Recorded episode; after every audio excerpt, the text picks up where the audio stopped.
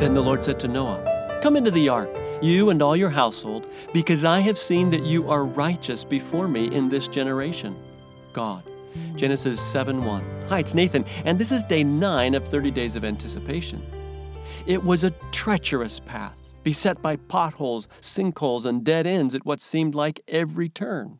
Humans, it seemed, driven mad by the rebel leader, were determined to ruin themselves, banding together like a herd of crazed cattle, rushing over the edge of a precipitous cliff.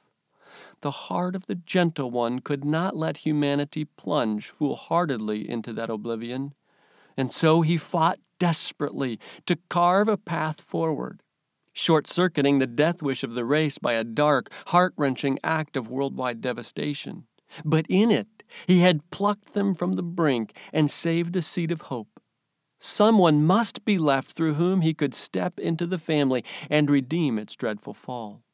Through the darkness he pressed on, forging a path of hope, twisting, tenuous, but leading ever forward. He would not quit.